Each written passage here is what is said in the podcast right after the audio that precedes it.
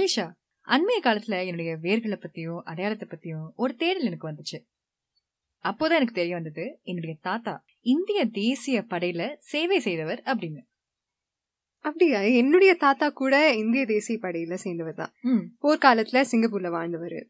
ஜப்பானியர்கள் சிங்கப்பூரை கைப்பற்ற வந்த போது பலரும் தங்களுடைய பூர்வீக நாடுகளுக்கு அப்படியே திரண்டு திரண்டு போயிட்டு இருந்தாங்க. அந்த சமயத்துல இன்னொரு நாட்டுக்கு போறதுக்கு எல்லாருக்குமே கப்பல்ல தான் பயணம் செய்யணும். கப்பல்ல பயணம் செய்யறது அந்த நாள்ல ரொம்ப ஒரு கடுமையான விஷயம். அதாவது அவங்க எல்லாருமே மூன்றாம் அடுக்குல, அதாவது ஆக கீழ் அடுக்குல தான் இருக்கணும். மேல் அடுக்குல போறவங்க எல்லாரும் பெரிய பெரிய அதிகாரிகளாக இல்ல ரொம்ப வசதி படிச்சவங்களாக இருந்தாங்க. கீழ் அடுக்குலதான் இந்த சாமானிய மக்கள் எல்லாருமே போகணும். அந்த பயணத்துக்கு தேவையான காய்கறிகள் எல்லாம் சேர்த்து வச்சிருப்பாங்க இல்லையா? அந்த அடுக்குல காய்கறின்னு நான் சொல்லும் போது வெறும் வெங்காயம், கிழங்கு, அது மட்டும்தான். அது தவிர பெருசா ஒன்னும் இருக்காது. இந்தியாவில இருந்து வந்திருந்த என்னுடைய தாத்தாவுக்கு சிங்கப்பூர்ல இருந்து தப்பிச்சு இந்தியாவுக்கு கப்பல்ல போறதுக்கு ஒரு வாய்ப்பு இருந்ததுதான். ஆனா கப்பல் வழி போறவங்க பயணத்தை பத்திரமா கடந்து உயிரோடு சேருவாங்களா அப்படிங்கிற ஒரு உத்தரவாதம் கிடையாது. அதனால என்னுடைய தாத்தா இந்தியாவுக்கு போகாம சிங்கப்பூர்ல இருக்கணும் அப்படின்னு முடிவு செஞ்சு அவரும் அதே இந்திய தேசிய படையில சேர்ந்தாரு. கப்பலில் உள்ள ஏணிப்படி இறக்கப்பட்டது. எப்போது படகு வரும் என்று காத்திருந்த 3ஆம் வகுப்பு பயணியர் பெட்டி படுக்கைகளை தூக்கிக் கொண்டு வரிசையாக படியில் பயந்து பயந்து இறங்கினர். இறங்கியதும் படகை கெட்டியாக பிடித்துக்கொண்டு அமர்ந்தனர். கடல் அன்னை தாளாட்டிக் கொண்டிருந்ததால் அலைமடியில் படகுகள் மேலும் கீழுமாக தொட்டிலை போல் ஆடிக்கொண்டிருந்தன. வாழ்க்கையில் ஆட்டம் கண்டவர்கள் படகில் இருந்தவாறு அண்ணாந்து கப்பலை பார்த்தனர். மேலே எட்டாத உயரத்தில் கப்பல் மேல் தளத்தில் சற்றும் ஆடாமல் வெள்ளையர்கள் நின்றனர். எங்கள் ஆளுகைக்கு உட்பட்ட நாடுகளில் கதிரவன் எழுவதுமில்லை, விழுவதுமில்லை. இந்த சிறு அலையா எங்களை ஆட்டிவிடப் போகிறது? இல்லை, ஒட்டிய வயிறு உடையவர்கள்தான் எங்களை அசைத்துவிடப் போகிறார்களா என்று கேட்பதை போல் இருந்தது அவர்கள் பார்வை. அவர்களுக்கு அருகில் 1 வகுப்பு பயணியரான கருப்புதுரைகளும் நின்றனர். கருப்புதுரைமார்கள் முகத்தில் புன்னகை மின்னிக் கொண்டிருந்தது. வாழ்க்கையில் கரையேற முடியாமல் தத்தளிக்கும் 3ஆம் வகுப்பு பயணியர் படகுகளில் ஏறியதால் படகுகளும் தத்தளித்துக் கொண்டிருந்தன. அந்த படகுகளை இழுக்க இயந்திர படகும் திணறியது. 3ஆம் வகுப்பு பயணியர் கப்பலை விட்டு இறங்கியதும் 1 வகுப்பு பயணியரை இறக்கிவிட கப்பல் துறைமுகத்தை நோக்கி நகர்ந்தது. 3ஆம் வகுப்பு பயணிகள் ஏறிய படகுகளோ திணறிக்கொண்டு புறமலையை அடைந்தது. அங்குதான் 3ஆம் வகுப்பு பயணியர் இறங்க வேண்டும். இங்கிருந்துதான் நம்முடைய இன்றைய பயணம் தொடங்குகிறது. திரு மா இளங்கண்ணன் அவர்கள் எழுதிய வைகறை பூக்கள். சிங்கப்பூரின் இருண்ட காலமாக கருதப்படும் போர்க்கால வரலாற்று பின்னணியை மையமாக கொண்டு எழுதப்பட்ட நாவல். இந்த நாவலை குறிச்சு பேசுறதோட 2019 நான்யாங் தொழில்நுட்ப பல்கலைக்கழக தமிழ் இலக்கிய மன்றம் ஏற்பாடு செய்த பார்வை அப்படிங்கிற நிகழ்ச்சியில இந்த நாவலை மேடை நாடக வடிவுல கொண்டு வந்திருந்தாங்க. அந்த நிகழ்ச்சியின் தலைமை ஏற்பாட்டாளரும் நாடகத்தின் இயக்குநராகவும் பணியாற்றிய ரேவதி அவங்க கிட்டையும் நாம பேச போறோம். இது சொல்லிலடங்கா இளையர்களின் இலக்கிய பயணம். நான் ஆயிலிஷா. நான் அஸ்வினி. இது இலக்கிய ரசிகர்களுக்கான தொடர். சிங்கப்பூர் தமிழ் இலக்கிய வெளிக்கு ஓர் அறிமுகம். இந்த தொடருக்கு ஆதரவளிக்கும் தேசிய கலைகள் மன்றத்திற்கு எங்களுடைய நன்றி. திரு மா இளங்கண்ணன் குறித்த ஒரு சின்ன அறிமுகம். 60களில் அதிகம் எழுதிய எழுத்தாளரான திரு மா இளங்கண்ணன் சிங்கப்பூர் தமிழ் இலக்கிய வெளியில் ஒரு முக்கியமான முன்னோடி. நாவல்களை தவிர இவரது எண்ணிலடங்கா சிறுகதைகள் சிங்கப்பூர், மலேசியா, இந்திய பத்திரிகைகளில் வெளிவந்திருக்கு. மேலும் சிங்கப்பூர் வானொலியிலும் தொலைக்காட்சியிலும் இவருடைய எழுத்துகள் படைக்கப்பட்டிருக்கு. 1982ஆம் ஆண்டு தென்கிழக்காசிய விருது, 1999 தமிழவேல் விருது போன்ற பல விருதுகளை குவித்த திரு மா இளங்கண்ணன் தன் கதைகளில் சாதாரண மக்கள் மற்றும் உரிமையற்றவர்கள் ஆகியோரின் குரல், 20ஆம் நூற்றாண்டின் காலனித்துவ வரலாறு, தமிழர்களின் குடிபெயர்வு, குடியமர்வு போன்ற சமூகம் சார்ந்த கருப்பொருள்களை யதார்த்தமான நடையிலும் தனித்தமிழ் சொற்களிலும் பிரதிபலித்துள்ளார். சிங்கப்பூர் தமிழ் சிறுகதை உலகில் முத்திரை பதித்த இவர் இலக்கிய உலகிற்கு ஆற்றிய பங்கை கௌரவிக்கும் வகையில் தேசிய கலைகள் மன்றம் 2005 கலாச்சார பதக்கத்தை இவருக்கு வழங்கியது. திரு மா இளங்கண்ணன் எழுதி 1990 வெளிவந்த வைகறை பூக்கள் எனும் நாவலை பேசப்போகிறோம். இந்த நூலை நீங்க மின் வடிவுல தேசிய நூலக வாரியத்தின் சிங்கப்பூர் தமிழ் மின்னிலக்கிய தொகுப்பிலிருந்து, அதாவது தமிழ் டிஜிட்டல் ஹெரிட்டேஜ் கலெக்ஷன்ல இருந்து வாசிக்கலாம். 2ஆம் உலகப் போரில் நிகழ்ந்த ஜப்பானிய ஆட்சி முறையின் போது சிங்கப்பூரில் வாழ்ந்த ஒரு தமிழ் குடும்பத்தின் வாழ்க்கை கதைதான் வைகறை பூக்கள். தன் குடும்பத்தை வறுமையிலிருந்து மீட்டெடுக்க பணி நிமித்தமாக தமிழகத்திலிருந்து கப்பல் வழி சிங்கப்பூருக்கு பயணிக்கிறார் அன்பரசன், நம்முடைய நாவலின் கதாநாயகன். புறமலை பகுதியில் அடியெடுத்து வைக்கிறார். பிரிட்டிஷ் காலனியாக இருந்த சிங்கப்பூரில் இருக்கும் தனது அத்தையான வள்ளியம்மை, மாமாவான தங்கவேலு மற்றும் அவர்களுடைய மகளான மணிமேகலை ஆகியோருடன் தங்கி வேலை பார்க்கிறார். தங்கவேலு அன்பரசனுக்கு வேலை வாங்கி கொடுப்பதோடு தன்னுடைய மகளையும் அவருக்கு திருமணம் செய்து வைக்க ஆசைப்படுகிறார். இருவருடைய திருமணமும் நடைபெறவிருக்கும் வேளையில் சிங்கப்பூர் ஜப்பானியர்களால் மோசமாக தாக்கப்படுகின்றது. ஆட்சி பிரிட்டிஷாரிடமிருந்து ஜப்பானியர்களுக்கு கைமாறுகிறது. இந்நிலையில் 2ஆம் உலகப் போர் உலகெங்கிலும் தீவிரமடைகிறது. புறச்சூழலில் நடக்கும் போர் எவ்வாறு அதிர்வலைகளை ஏற்படுத்தி அகத்தில், அதாவது குடும்பத்தில் சிக்கல்களையும் சலசலப்புகளையும் சர்ச்சைகளையும் ஏற்படுத்துகிறது என்பதை அழகாக எடுத்து எம்பியுள்ளார் மா இளங்கண்ணன். ஒரு வகையில் பார்த்தால் இந்த கதையும் ஒரு முக்கோண காதல் கதைதான். அன்பரசனும் மணிமேகலையும் ஒருவரையொருவர் விரும்பினாலும் நல்லையா மணிமேகலின் மீது கொண்டுள்ள மோகம் அன்பரசன் மணிமேகலின் காதலுக்கு தடையாக இருக்கிறது. பல உத்திகளை பயன்படுத்தி அவர்கள் இருவரையும் பிரிக்க முயல்கிறான் நல்லையா. இதன் பிரதிபலிப்பாக புறச்சூழலில் போர் சீர்கொண்டு எழ ஆரம்பிக்கிறது. அன்பரசனும் நல்லையாவும் மணிமேகலையை அடைய நினைப்பதைப் போல ஜப்பானியரும் பிரிட்டிஷ் படையினரும் சிங்கப்பூருக்காக போட்டா போட்டி போடுகிறார்கள்.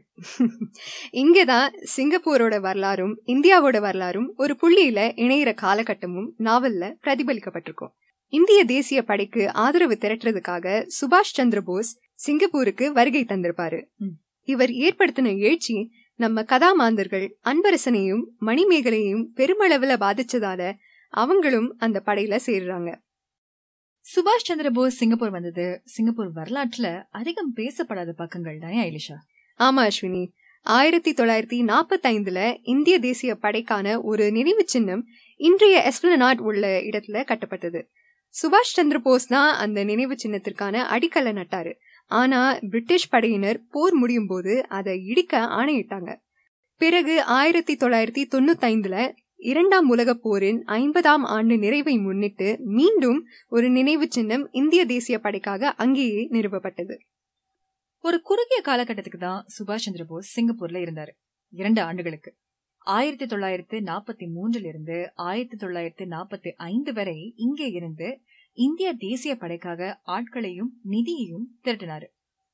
அந்த நாவல்ல ஒரு கட்டத்துல அன்பரசனும் அவங்க குடும்பமும் கேத்தே ஹாலுக்கு போவாங்க. அப்போ சுபாஷ் சந்திர போஸோட எழுச்சி மிகு பேச்சை கேட்டு எல்லாருமே தங்களுக்கு இருக்கும் பணம், நகை ஆகியவற்றை நன்கொடையாக கொடுக்கறாங்க. இந்த ஒரு சம்பவத்தை நம்ம நிறைய பரிமாணங்கள்ல பார்க்கலாம். ஒரு பக்கம் பூர்வீக நாட்டில் நடக்கும் புரட்சி அன்பரசனையும் மற்ற கதாமாந்தர்களையும் ஈர்த்தது. அதனால அவங்க அதற்கு நிதி உதவி வழங்கி ஆதரவு கொடுக்கறாங்க. அதே சமயம் அவர்கள் புலம்பெயர்ந்த நாட்டிலேயே, அதாவது சிங்கப்பூரிலேயே நிறைய மாற்றங்களையும் சந்திக்கிறாங்க. ஜப்பானிய ஆட்சி, வறுமை, உணவுக்கே திண்டாட்டம் போன்ற சிக்கல்கள் இருக்கு. புலம்பெயர்ந்த நாட்டில் ஒரு வாழ்க்கையை அமைத்துக் கொள்வதற்கும் அதோட ஒரு பிணைப்பையும் ஏற்படுத்திக்க பார்த்தாங்க. இந்த வரலாறை பத்தி நான் தகவல் தேடிக்கிறதுக்கு போன போது ஸ்க்ரோல் என்கிற இணைய சஞ்சிகையில ஒரு கட்டுரையை படிச்சேன் அஸ்வினி. அந்த காலத்துல இந்திய தேசிய படையில சேர்ந்தவர்களை பேட்டி கண்டிருப்பாங்க. இப்போ அவங்களுக்கு எல்லாம் ஒரு 85 வயது இல்லைன்னா அதுக்கு மேலேயும் இருக்கும். இந்திய தேசிய படைக்கும் சிங்கப்பூருக்கும் உள்ள தொடர்பு எப்படி ஒரு மறந்த வரலாறா ஆயிடுச்சுன்னு அவங்க பேசுவாங்க. அந்த 2 வருட காலத்துல அவங்களுடைய பங்கும் வரலாறுல இடம் பிடிச்சிருக்கு. ஆனா அதற்கான ஒரு சான்று எதுவுமே இல்லைன்னு ஒரு சின்ன ஏக்கத்தோட அவங்க பேசியிருப்பாங்க. அதுல ஒரு பெண்மணி, அதாவது இந்த ஜான்சி ராணி படைப்பிரிவுல சேர்ந்தவங்க 18 வயசுலயே அதுல சேர்ந்திருப்பாங்க.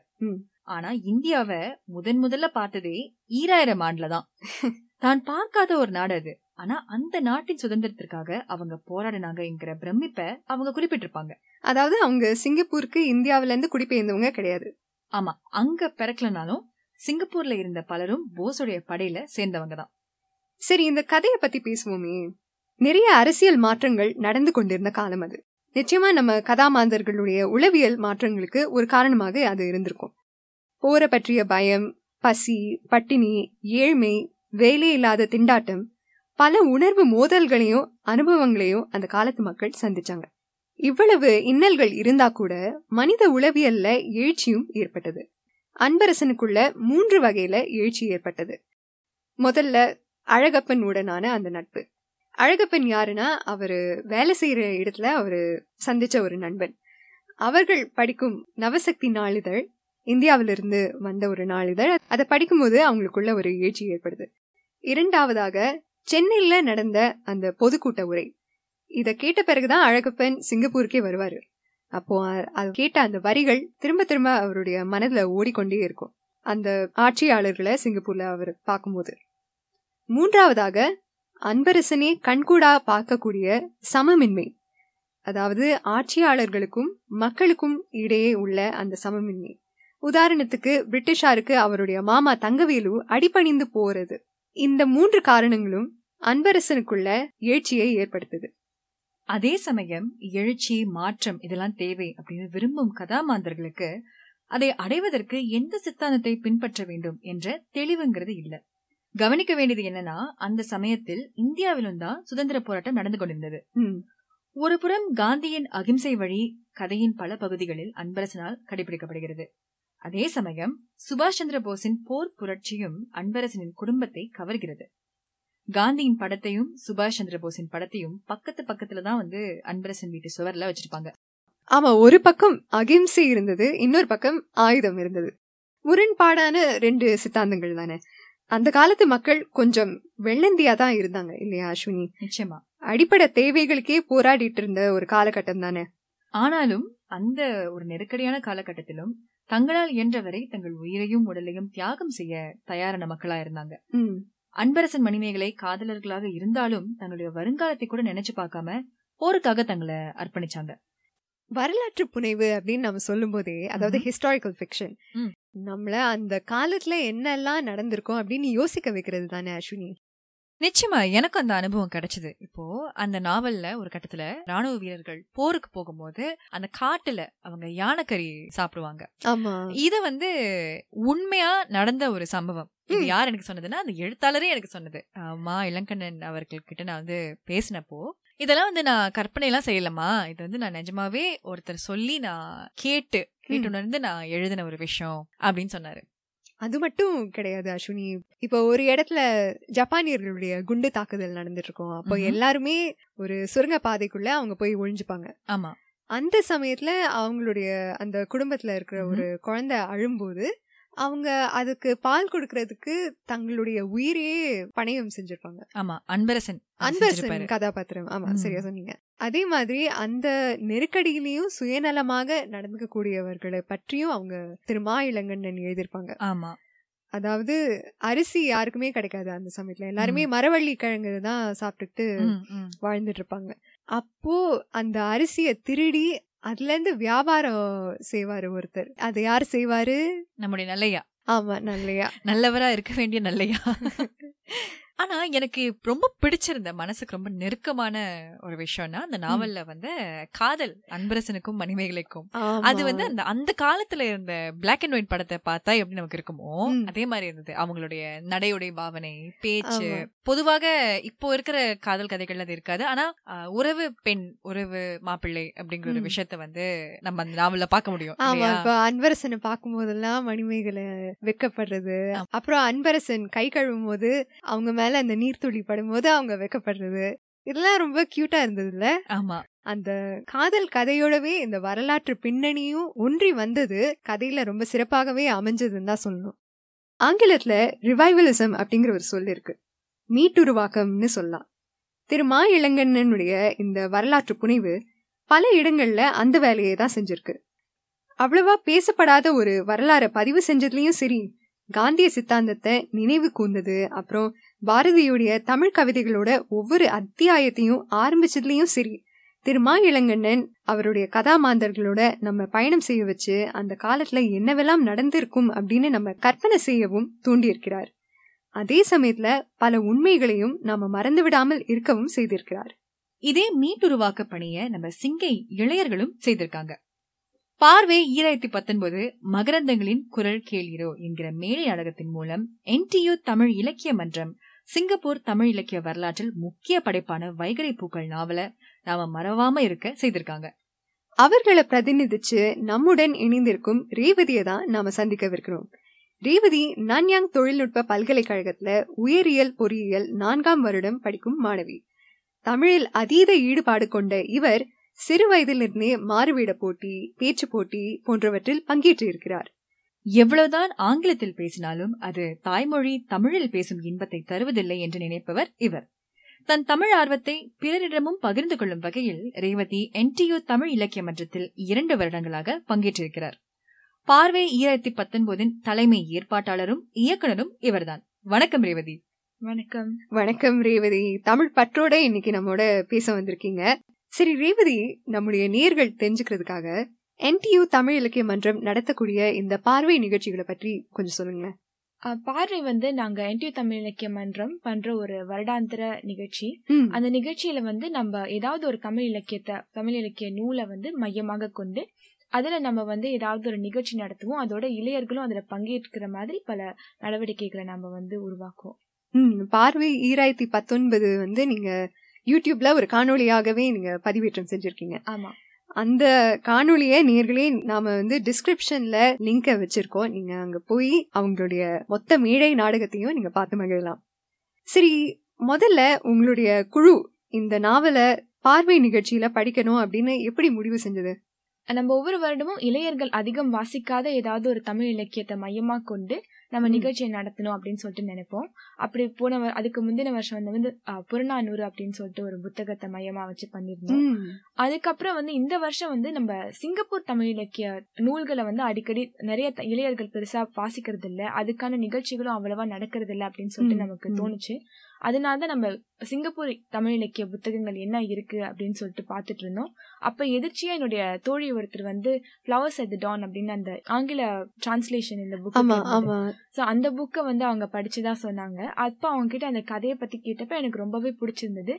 மற்ற ஏற்பாட்டாளர்களுக்கும் இந்த புத்தகம் ரொம்ப பிடிச்சிருந்ததால இந்த புத்தகத்தை மையமா கொண்டு நம்ம இந்த நிகழ்ச்சியை நடத்தணும். சரி, இந்த நாவலை ஒரு மேடை நாடகமாக நீங்க மாற்றும் பொழுது நிறைய நீங்க முடிவுகள் எடுக்க வேண்டியிருக்கும். கிரியேட்டிவ் டிசிஷன் சொல்லுவாங்க. இந்த சவாலை நீங்க எப்படி சந்திச்சீங்க? அதே சமயம் அந்த எழுத்தாளரான திருமா இளங்கண்ணன் அவர்களும் நீங்க சந்திச்சதா எங்க காதோரமா செய்தி வந்துச்சு, அதை பற்றியும் கொஞ்சம் சொல்லுங்க. இந்த புத்தகம் ஒரு 200 பக்க நாவல் நினைக்கிறேன், எனக்கு ஞாபகம் இல்லை.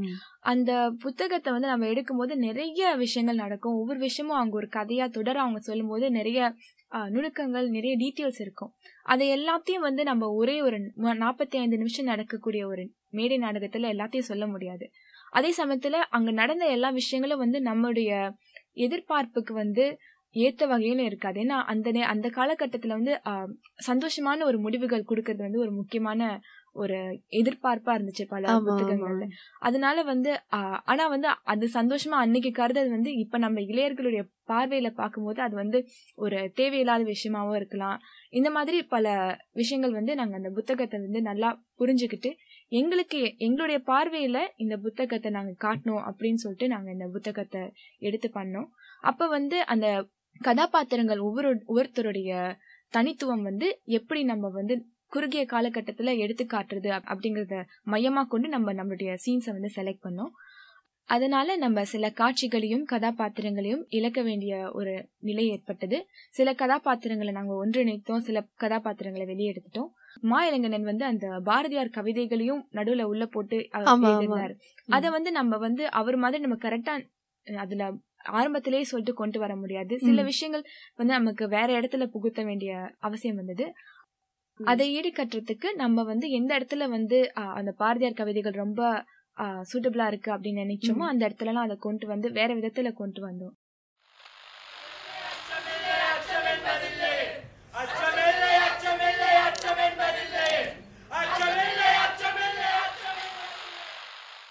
ஆமா, இதுல நாம குறிப்பிட வேண்டிய ஒரு சிறப்பான விஷயம் என்னன்னா, ஒரு படைப்பாளி அவ்வளவு சுதந்திரமாக உங்களை அந்த அவருடைய நூலை மையப்படுத்தி ஒரு வித்தியாசமான மேடை நாடகத்தை நடத்துறதுக்கு அவரு உங்களுக்கு அந்த சுதந்திரத்தை தந்திருந்தாரு.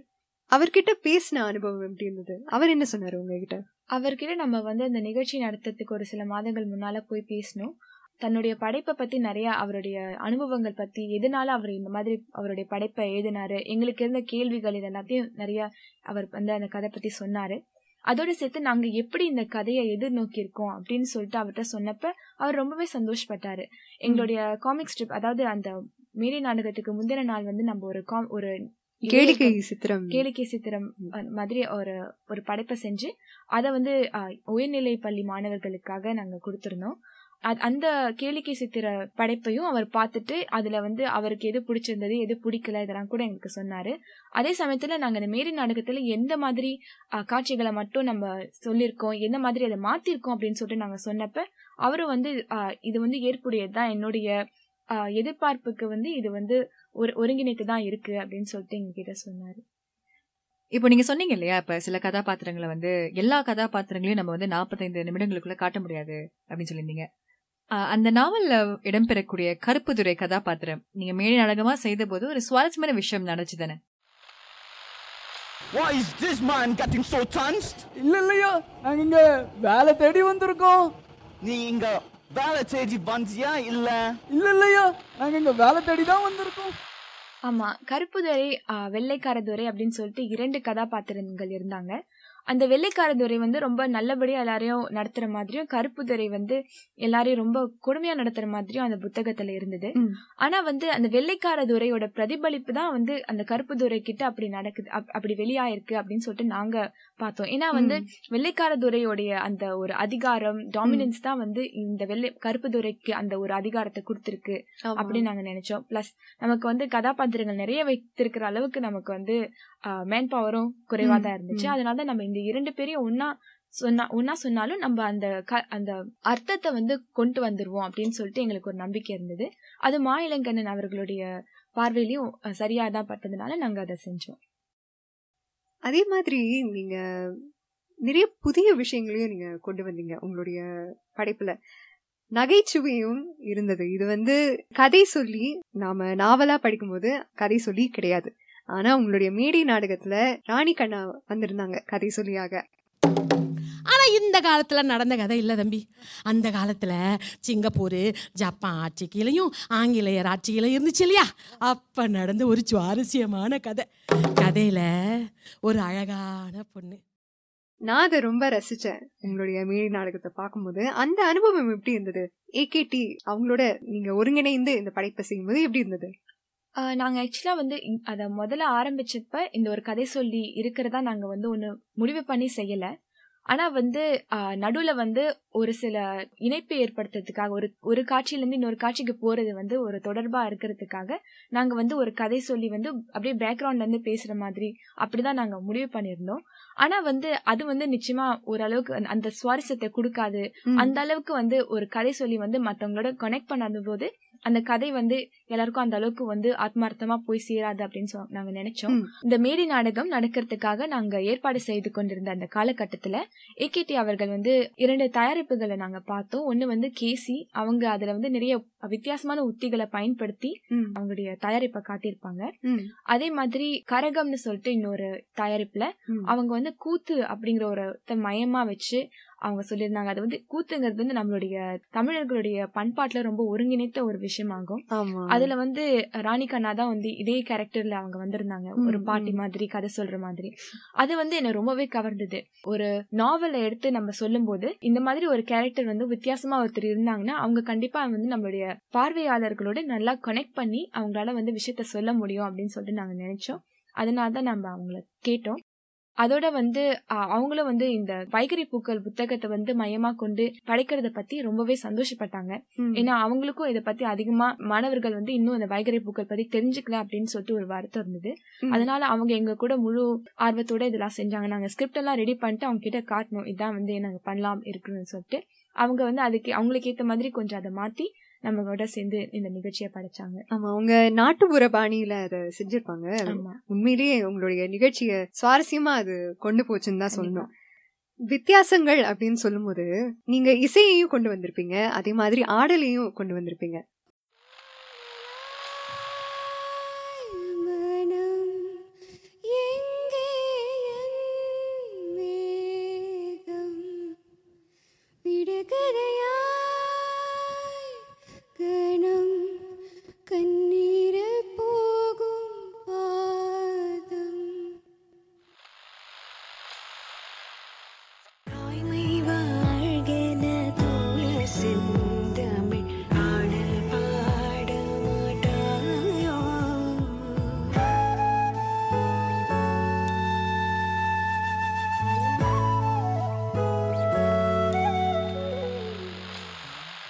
உங்களுடைய குழுவினரை வைத்து ஒரு ஒருங்கிணைந்த படைப்பா இதை கொண்டு வர்றதுக்கு என்னென்ன சவால்கள் இருந்தது? முதல்ல நான் ஏன் அந்த ஒரு எலிமெண்ட் கொண்டு வந்தோம் அப்படின்னு சொல்லிடுறேன். ஏன்னா நம்ம அந்த ஒரு குறுகிய காலகட்டத்துல நம்ம அந்த ஜப்பான் போர் அந்த ஒரு விஷயத்த அந்த ஒரு விஷயம் எந்த அளவுக்கு மக்களை பாதிச்சுது அப்படிங்கறத கொண்டு வரணும்.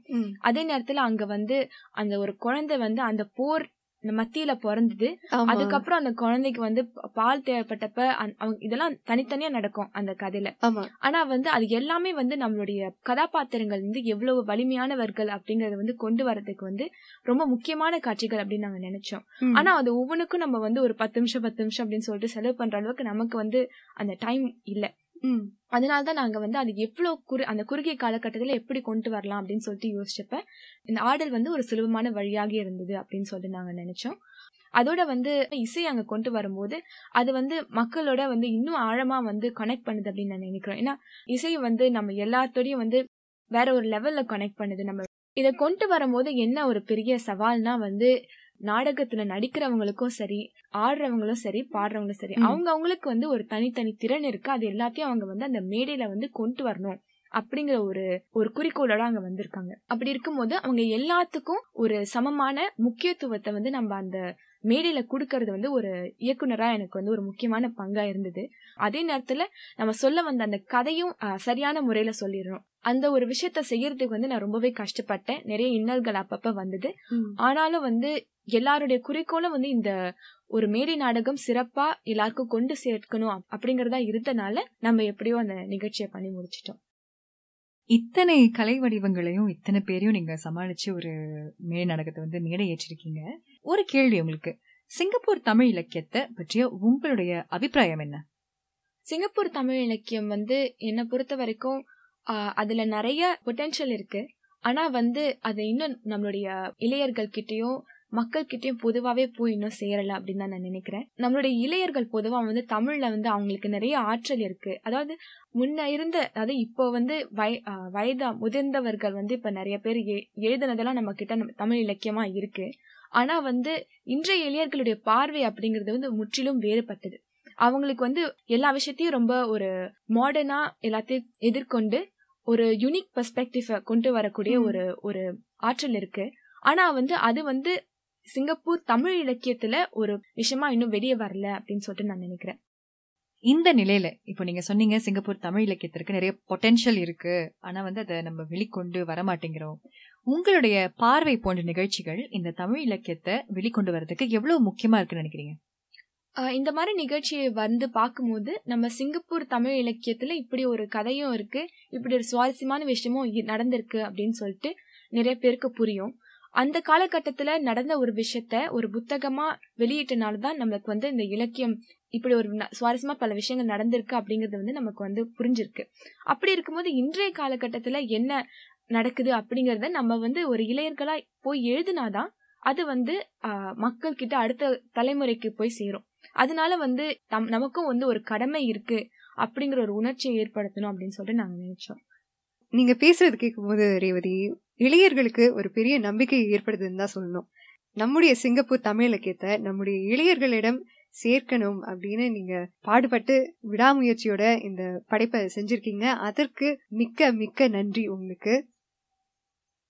ஆனா இலிஷா, ரேவதி சொன்னதுலேருந்து எனக்கு ஒரு விஷயம் புரிஞ்சுது. இப்போ ஒரு பாரதியாரோட கவிதையை கவிதையா சொல்றதுக்கும் அதோட இசை வடிவில் நம்ம வந்து பாடுறதுக்கோ இல்லை வந்து ரிசைட்டல் பண்ற போது அதோடைய தாக்கம் வந்து வேற மாதிரியா இருக்கு. அதே மாதிரி சிங்கப்பூர் இலக்கியத்தை, கதைகளை, நாவல்களை ஒரு மேடை நாடகமா படைக்கும் பொழுது வாசிப்புல அவ்வளவு ஆர்வம் இல்லாதவர்களுக்கும் இந்த கதை போய் வந்து சேருது. இது வந்து ரொம்ப ஒரு முக்கியமான விஷயமா நான் பாக்குறேன். அதெல்லாம் தொடர்ந்து இந்த மாதிரியான முயற்சிகளை நீங்க வந்து மேற்கொண்டு வாங்க ரேவதி. வாழ்த்துகள் ரேவதி, மிக்க நன்றி. இன்றைக்கு எங்களுடைய நிகழ்ச்சிக்கு வருகை தந்து உங்களுடைய கருத்துக்களை எங்களோட பகிர்ந்ததற்கு நன்றி அஸ்வினி. ஒரு வகையில நாமும் இந்த வலைவலி பாகத்துல வைகரி பூக்கள் நூலுடைய ஒரு சாரத்தை மட்டும்தான் தந்திருக்கோம். ஒரு முழுமையான அனுபவத்தை நாம இந்த நூலில இருந்து பெறணும்னா கண்டிப்பா இதை வாசிச்சா மட்டும்தான் அது சாத்தியமாகும். நிச்சயமா எலிஷா, இளமை பருவத்திலேயே துடிப்போட இலக்கிய நிகழ்ச்சிகள்ல ஈடுபடுவது எவ்வளவு பாராட்டக்கூடியது இல்லையா? ஏன் சிறுவர் பருவத்திலயும் ஈடுபடலாமே. நிச்சயமா அந்த முயற்சிகளை பத்தி தான் நம்ம அடுத்த பாகத்துல பேச போறோம். உங்களது கருத்துகள், விமர்சனங்கள் போன்றவற்றை எங்களுடைய Facebook மற்றும் Instagram பக்கங்களின் வாயிலாக நீங்க பதிவேற்றம் செய்யலாம். Spotify, Google Play, iTunes போன்ற தளங்கள்லயும் எங்களது வலையொலி பாகங்களை நீங்க கேட்டு ரசிக்கலாம். யூடியூப்லயும் நாங்க பதிவேற்றம் செய்ய போற வலையொலிகளை நீங்க ஆங்கிலம் மற்றும் தமிழ் சப்டைட்டில்ஸுடன் காணலாம். இந்த தொடருக்கு ஆதரவு வழங்கும் தேசிய கலைகள் மன்றத்திற்கு எங்களுடைய மனமார்ந்த நன்றி. அதோடு எங்களுடன் இணைந்திருந்த உங்களுக்கும் நன்றி. அடுத்த வாரம் மீண்டும் சந்திக்கலாம். இது சொல்லிடங்கா இடையர்களின் இலக்கிய பயணம்.